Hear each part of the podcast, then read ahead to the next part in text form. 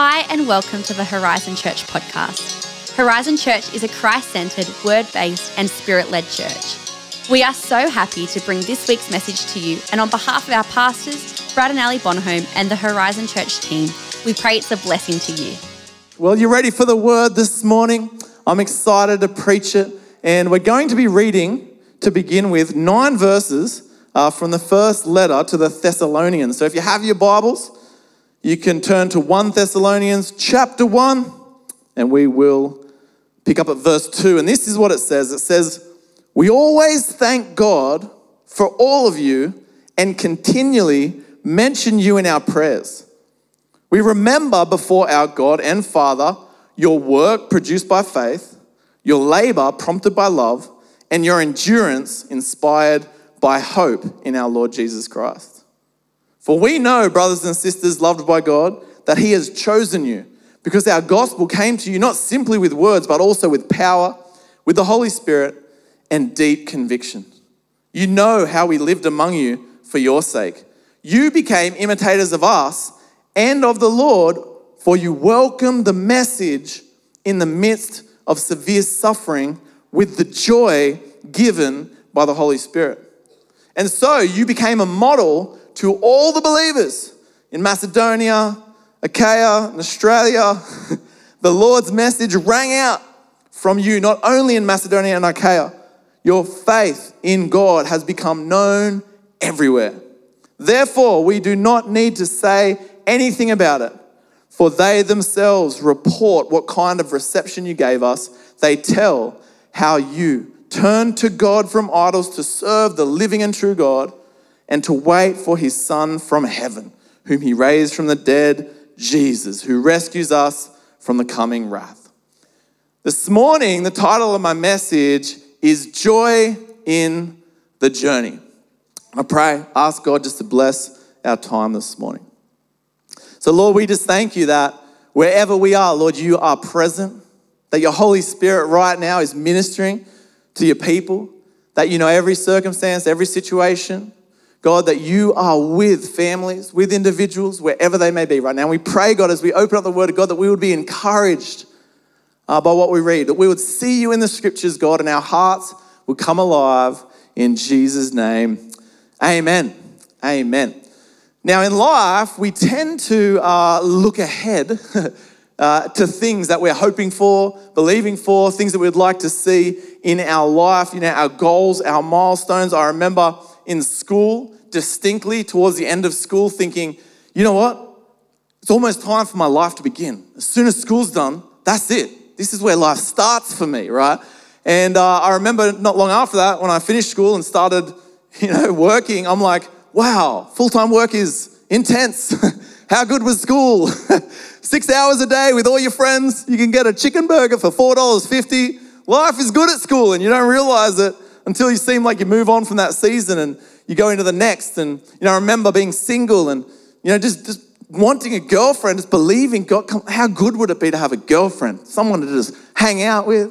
And then, you know what, you get the girlfriend, and then you start thinking, man, imagine if we were married. Imagine how good it would be if we were together, married as a married couple, have the ring on the finger. So good. And then you get married and you're like, oh my gosh, we want to have kids. How awesome would it be to have a family, to be a, to be a dad, to have kids, you know? And then you have kids and you're like, I want sleep. I just, how good would it be to have some sleep? And it's like, no matter where you find yourself, it's easy to always be looking to the next thing to provide that sense of enjoyment in life.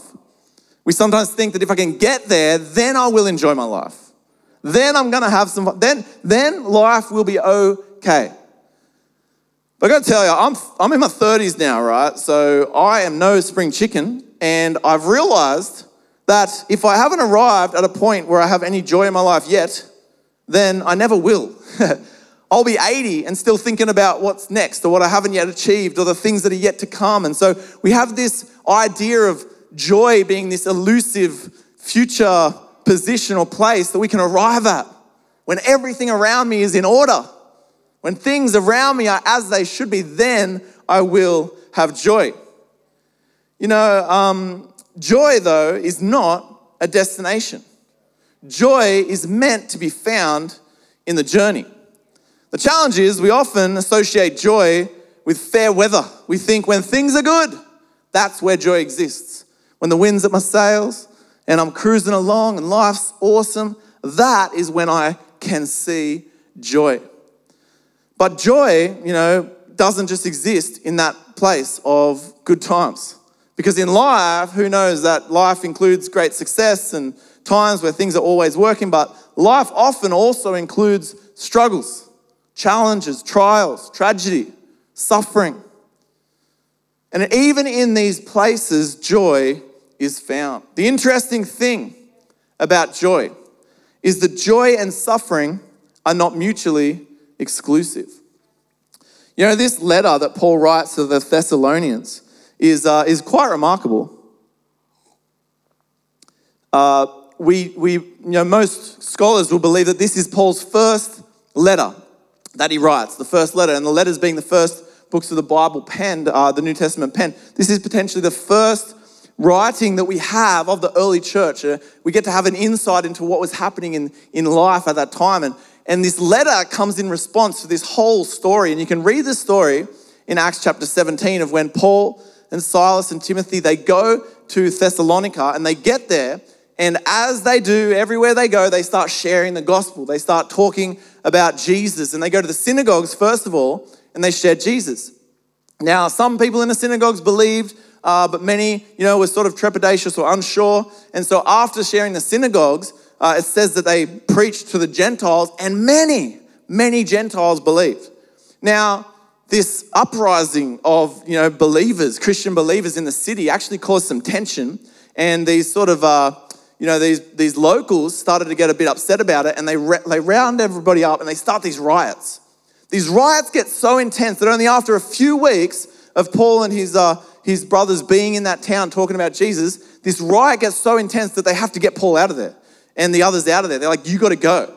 And so Paul is rushed out of this city and he's, he's taken to the next city and he is praying for the Thessalonians, knowing that they are under intense persecution. And as he looks at this story of these people, you know, his heart, you can imagine, is, is breaking for these people and what they're going through. Well, a little while later, a couple of towns later, Timothy comes back with a report to Paul and he says, Paul, you're not going to believe it. Not only are the Thessalonians surviving, they are thriving. Like they are on fire. All the things that God started, He continues. The work that's happening in their heart, it's overflowing in this joy and this experience of their faith that is amazing. So Paul is so excited and he writes this letter. And this letter is not one of correction or one of trying to get things on the straight and narrow. This is one of just great excitement, encouragement. He is championing them on for their endurance in the midst of their suffering. In the midst of their suffering, they had joy. 1 Thessalonians 1 verse 6 says, You welcomed the message in the midst of severe suffering with the joy given by the Holy Spirit. Do you know where does this joy come from? Well, this joy is a gift of the Holy Spirit. That joy that they had was given to them by the Holy Spirit. You know, joy is not circumstantial, it doesn't come because of the surroundings. In fact, it says that they were in the midst of severe suffering when they received the gospel with the joy given by the Holy Spirit. It's not circumstantial. Joy is actually a fruit of the Spirit. It is actually the byproduct of God's presence in a person's life is that joy overflows. In all seasons, in all circumstances, joy exists. Well, are all circumstances good? Of course not. You know, life involves tragedy and difficulty and challenge. And, you know, the truth is that without God's presence, tragedy is just tragedy. And this is where the true benefit of being a believer comes to play. Because if you go through deep tragedy and there is nothing there, there's no God and His presence there for you, it is just tragedy. But even tragedy, suffering, difficulty, trials, if God is present in those things, are not wasted, but they are used by God in the making of a person. You know, on Friday, uh, we are at this amazing wedding for a young adult couple from our church. Um, and I was talking to a friend of mine, and as we were talking, I was just thinking about how amazing he is and the life that he's living. He's a married man, and, you know, he's just started his new job, and, you know, he's really excelling in life. But if you know the story of him and his siblings, you know, they have gone through more trial and suffering in their short lives than most people will do in their entire lives. I remember thinking about it and thinking, like, you could have been excused for having, you know, a, a, a life that was a mess. You know, as I look at your life, it's it would be understandable. I couldn't, I wouldn't be upset at you for having a life that was a mess, but you chose in the midst of your suffering, when you had the big questions, when you were challenged and trials faced you, to work with God. And because you placed your life in God's hands, then all of a sudden those things that were meant to destroy you actually make you. And the depth and the character and the maturity that comes is amazing. I love this uh, verse in James chapter 1, verse 2 to 4. It says, Consider it pure joy, my brothers and sisters, whenever you face trials of many kinds, because you know that the testing of your faith produces perseverance. Let perseverance finish its work so that you may be mature and complete, not lacking anything. You know, God's presence is our gift and his presence brings joy. And uh, these Thessalonians experienced this to the point of being examples to others. And so it says in 1 Thessalonians 1, verse 7, that you became a model to all the believers in Macedonia and Achaia. And I chucked in Australia there, but that wasn't part of the scriptures. Please don't yeah, throw stones at me. It was, uh, it was to encourage us that they're example to these believers, but even now, as we read this scripture, they're an example to us of what does it mean to, in the midst of difficulty, live with the joy of God. What is it about this community of believers that models joy in the journey? You know, Paul remembers and thanks God for three things that marked the Thessalonians. In 1 Thessalonians 1, verse 3, it says this We remember before our God and Father your work produced by faith, your labor prompted by love and your endurance inspired by hope in our Lord Jesus Christ. Faith, love, hope. You know, one theologian that I read put those three things as the major graces of Christianity faith, love, hope. We read about uh, this in 1 Corinthians 13, uh, verse 13. It says, And now these three remain faith, hope, and love. But the greatest of these is love. That, that portion of scripture in 1 Corinthians verse, uh, chapter 12, 13, and 14 is actually all about spiritual gifts. And it starts by talking about all the gifts that God's given you and the things that you can expect by having the Holy Spirit a part of your life. And then it goes on to say, well, all of these things are good. And, you know, speaking in tongues and prophesying and, you know, uh, having knowledge and, and, and faith that can move mountains, all that's good. But ultimately, love is what's most important. And he goes through what love is. And uh, we, we wonder, you know, what is it that makes these three so major? Well, these three things faith, love, and hope are the grounding of our faith. And faith is ultimately fulfilled when we see Christ, and hope is fulfilled when he comes again and we are with him. And this is why love remains. Because once faith and hope are, are complete, love and its purity and its you know, absolute um, com- completeness is our experience for all eternity. You know, on this side of Christ's return, these three elements faith, love, and hope are where we find our grounding as believers.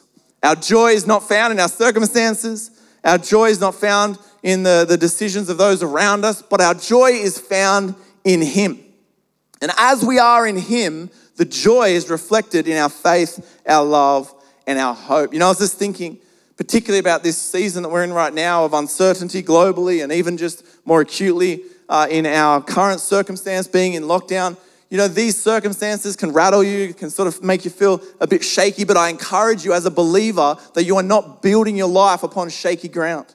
That you're not building your life upon the circumstances around you, but you are building your life upon the presence of the living God that there is faith, love, and hope that are things you can anchor yourself in, you can walk in, you can live in, that exist regardless of the circumstances around you. And as you look to your God, you will find joy even in the midst of suffering. God wants us to walk out our journey with Him, full of joy. So, what does joy on the journey look like? Well, we're going to go through three things modeled by the Thessalonians that help us see what joy in the journey looks like. The first one, joy in the journey, looks like work produced by faith. 1 Thessalonians 1, verse 3 says, We remember before our God and Father your work produced by faith. This work that's a byproduct of this faith that began. Faith comes first. If you're somebody watching this and you're in your own heart have never maybe opened up your heart to believe or look to, to God or to receive Jesus, to have faith, then I encourage you the first step is faith.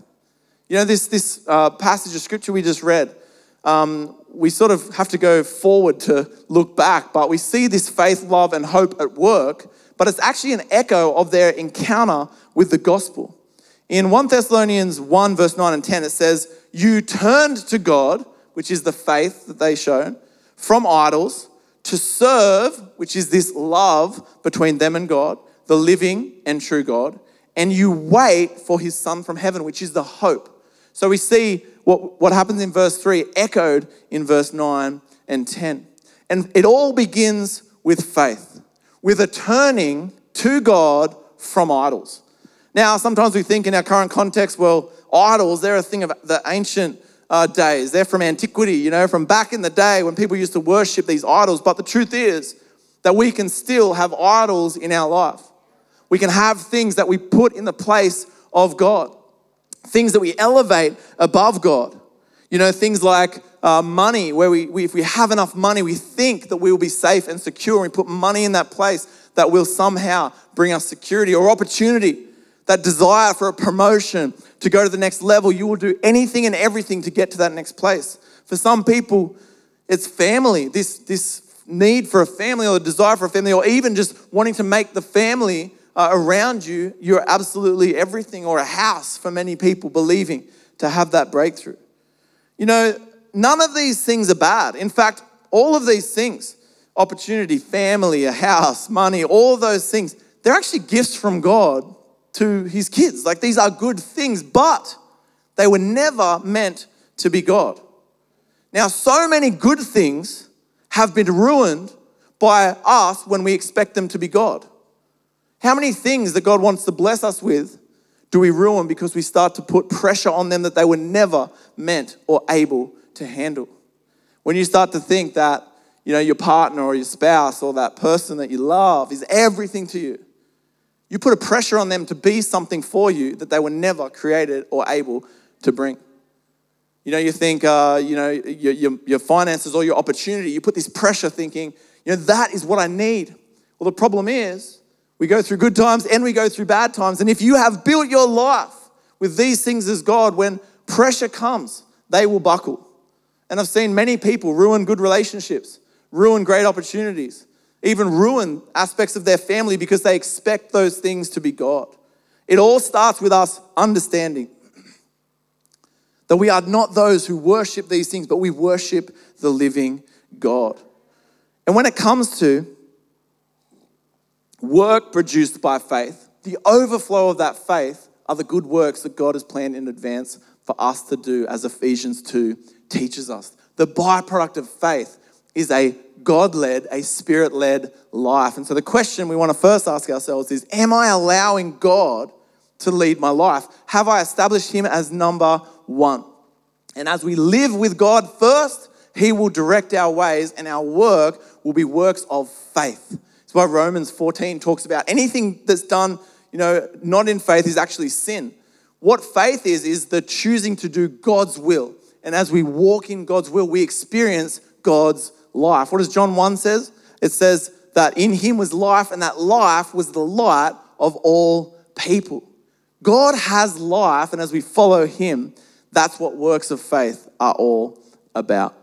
So, firstly, joy in the journey looks like works produced by faith, living with God as number one, and following his promptings as we live our life. And secondly, it is labor prompted by love. So 1 Thessalonians 3 again says, We remember before our God and Father your work produced by faith, your labor prompted by love. You know, love is our motivation. Love is everything for a believer. Love is at the very center of where the, the desires and the motivations for our life actually come from. You know, with the Thessalonians, it says they turned from idols to God. And then it goes on to say that they turned to the living and true God, to serve the living and true God. Do you know, the result of seeing God is this relationship, this communion. That because of Jesus, we can be brought into a relationship with God and we experience God's love. Now, the natural flow on from experiencing God's love is to reflect God's love to those around us. Do you know, the more we, ra- we uh, commune with God, the more love reigns in our lives. Because God is love. You know, we see it in who He is, in His nature, the triune community that is God. Father, Son, and Holy Spirit. It is love that exists there. So when we see and come into communion with God, we actually gain the love that God has and we know what it is to love. What does the Bible say in 1 John chapter 4? It says, We love because God first loves us. Love is the driving force behind all we do. What does love look like? Well, there's this great chapter, the marriage wedding chapter, 1 Corinthians 13, that we talked about just before, that talks about love. It says, Love is patient, love is kind, does not boast, it's not self seeking. You know, it goes through all of these different things, these aspects of love that help us to understand what they are. It's patient, it's good, and these, these aspects of love, what you realize is none of these aspects are circumstantial. That all of these aspects of love can be outworked in any and every situation. And so we have a choice this morning, given the nature of what's happening around us. How will I respond? In bitterness, in disappointment, in frustration or anger? Or will I choose to step back and go into the presence of God and actually come out with a, the, the, a knowledge and an understanding of His love that I can reflect to the world? And as we, as believers, shine God's love in a time where circumstances would encourage others to do else uh, otherwise, then I'm telling you, that is how the glory of God is seen. Your family, your, your colleagues, your, your school's uh, friends, your, your uni mates, these people will see that in the midst of circumstances that don't seem to welcome love, you walk in love. We lack, if we lack this love, loving approach in our life, we need to return to His love. Love is the driving force behind all that we do. And whatever is not done in love does not last. I'd love to just uh, invite our band just to come back and join me. And uh, in just a few minutes, we will hear from them again. But the first one that joy in the journey looks like is work produced by faith, where our lives are a response to God's goodness. We are spirit led, we are directed by God in all that we do. Secondly, it's labor prompted by love. Our motivation is love, and our understanding of love comes from a revelation of God.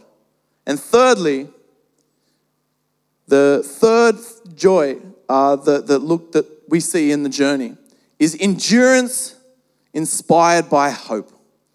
1 Thessalonians 1, verse 2 and 3 says, We always thank God for all of you and continually mention you in our prayers. We remember before our God and Father your work produced by faith, your labor prompted by love, and your endurance inspired by hope in our Lord Jesus Christ. This hope that we're, we're learning about here, that the Thessalonians are talking about, is this hope for a return of Jesus. We read that in 1 Thessalonians 1:10. It says that part of what they had, the hope they had, was to wait for his son from heaven. And one of the main purposes in the two letters to the Thessalonians that we see, uh, you know, that, that Paul uses those letters for, is to teach these believers and to educate them a little bit about what Jesus' return really means what to look for. You see, there was such intense suffering in Thessalonica and for the believers. You know, one of the, when Paul and his, his, uh, his brothers left, one of the, the people that owned, the, the gentleman Jason who owned the house that they were in, he was arrested. He was brought before the, the, the city um, uh, officials and challenged. You know, there was true persecution and suffering as they pursued the things of God. They were in a, such a state that they were just like, Jesus, come back now. In fact, they were waiting for him day by day, thinking, When will you return? And so Paul uses these letters to teach them what to expect and what hope to have for his return. Do you know the idea of the return of Christ or the second coming of Christ? You know, it's known in, in theology as Christian hope. And I remember when I first heard that thinking, oh, no, nah, not me. I'm, I don't know if I hope for that. I'm scared of that. But what it was is actually a misunderstanding about what the second coming of Christ is all about. When you actually see God's return, Jesus' return, for what it is, it does bring hope. This great expectation that all things that are not right will be set right. A return to the things that are important. Justice will be established, and the, the, the, the right and the wrong of this world will be rectified. You know, I, I, remember this sort of making sense to me one day when I was in a slum in the Philippines, and someone that we were with was talking to me saying, um, you know, about the, the, the believers in the slum because the majority of these believers um, would become believers and they would just have joy. But they wouldn't leave the slum because that's their life. That's all they know. That's where their family is. That's what life looked like. And, and, and life in a slum is very difficult. I remember uh, this, this person who we were with telling us, you know, for them, the idea of heaven, the idea of Jesus returning, the idea of eternal life is the greatest hope that they have. Because there is not much that they enjoy about this life. But in the midst of all of their suffering, all of their trial, all of their challenge, the fact that they know this isn't it gives them great hope. This eternal perspective changes what you expect from this world's experience. You see, the easiest thing to do, especially in our society where we're relatively comfortable, is to think, well, I just need to experience everything I want now. And when you have got hundreds and thousands and millions of people trying to get everything they can, take everything they can, live life and grab everything they can, all of these people living with that self centered idea of this is my moment, this is my chance, I will take it. I will do whatever I can right now to live my life. You have these clashes, difference of opinion, pain caused, suffering, people being walked over, people being used, people, you know, um, being joy filled because their circumstances are good, and then being deeply depressed because their circumstances are bad. And they, they attach themselves to this roller coaster, this roller coaster of circumstances. Because no matter how good you think you have it, we are only one moment away from something that could really affect that. But eternal hope an assurance that there is more in Him, assurance that there is something going on here that is bigger than what I can understand, that hope actually gives us the ability to have contentment. And this is what Paul talks about in Philippians 4, verse 11. He says, I'm not saying this because I'm in need, for I have learned to be content, whatever the circumstances. You know, Paul got it. He got that. And it goes on to say after that verse, it says that when I've had a lot and when I've had a little, I know what it's like. And I can do all things through Christ who strengthens me. I've learned to be content, whatever the circumstances. There is this sense that when you have an eternal perspective, when you know there is more than just what you can achieve right now and see right now, you all of a sudden have patience for the process. You have this trust in a God who is bigger than you can understand. An eternal God, an eternal perspective gives you patience with the process. And so I'm speaking to someone right now who is so frustrated and you're angry at God. And you're like, why, God? Why? Well, I want to encourage you. God wants you to trust Him. Trust Him in the midst of your suffering. Trust Him in the midst of your circumstance. Trust Him in the midst of whether it's good times or bad times, wherever you find yourself, trust Him. And what you will find is contentment because the gift is His presence. And the gift is that even though you suffer, you now get to see God in a way that you never would have before. And He will take the most difficult things in your life and He will use them for your good. We trust Him with our lives. At the beginning, as the gospel came to the Thessalonians, they turned from their idols to Him they served God in love and they had a hope that Jesus would return. And they continued in faith, in love, and in hope. Is my work an act of faith? Is my labor driven by love? Is my endurance founded in my eternal hope. You know, wherever you are right now, can I just ask if you're able to just, um, you know, make some space to worship God? And I'm just going to ask our team to sing Awesome God right now. And whether that's standing up or wherever you may be, whatever you need to do right now to just put your attention on God, to take your eyes off your circumstances. And if you can be thankful for nothing, be thankful for the fact that God is with you right now in whatever you're walking through. And it will not be wasted. And let's take a moment to fix our eyes on Him and receive the gift of joy from the Holy Spirit that we may continue in faith, in love, and in hope. So come on, wherever you are right now, let's worship for a few moments. Thanks for listening to this week's message. For more info about Horizon Church, please visit our website at hz.church. Have a fantastic day, and we hope to see you again soon.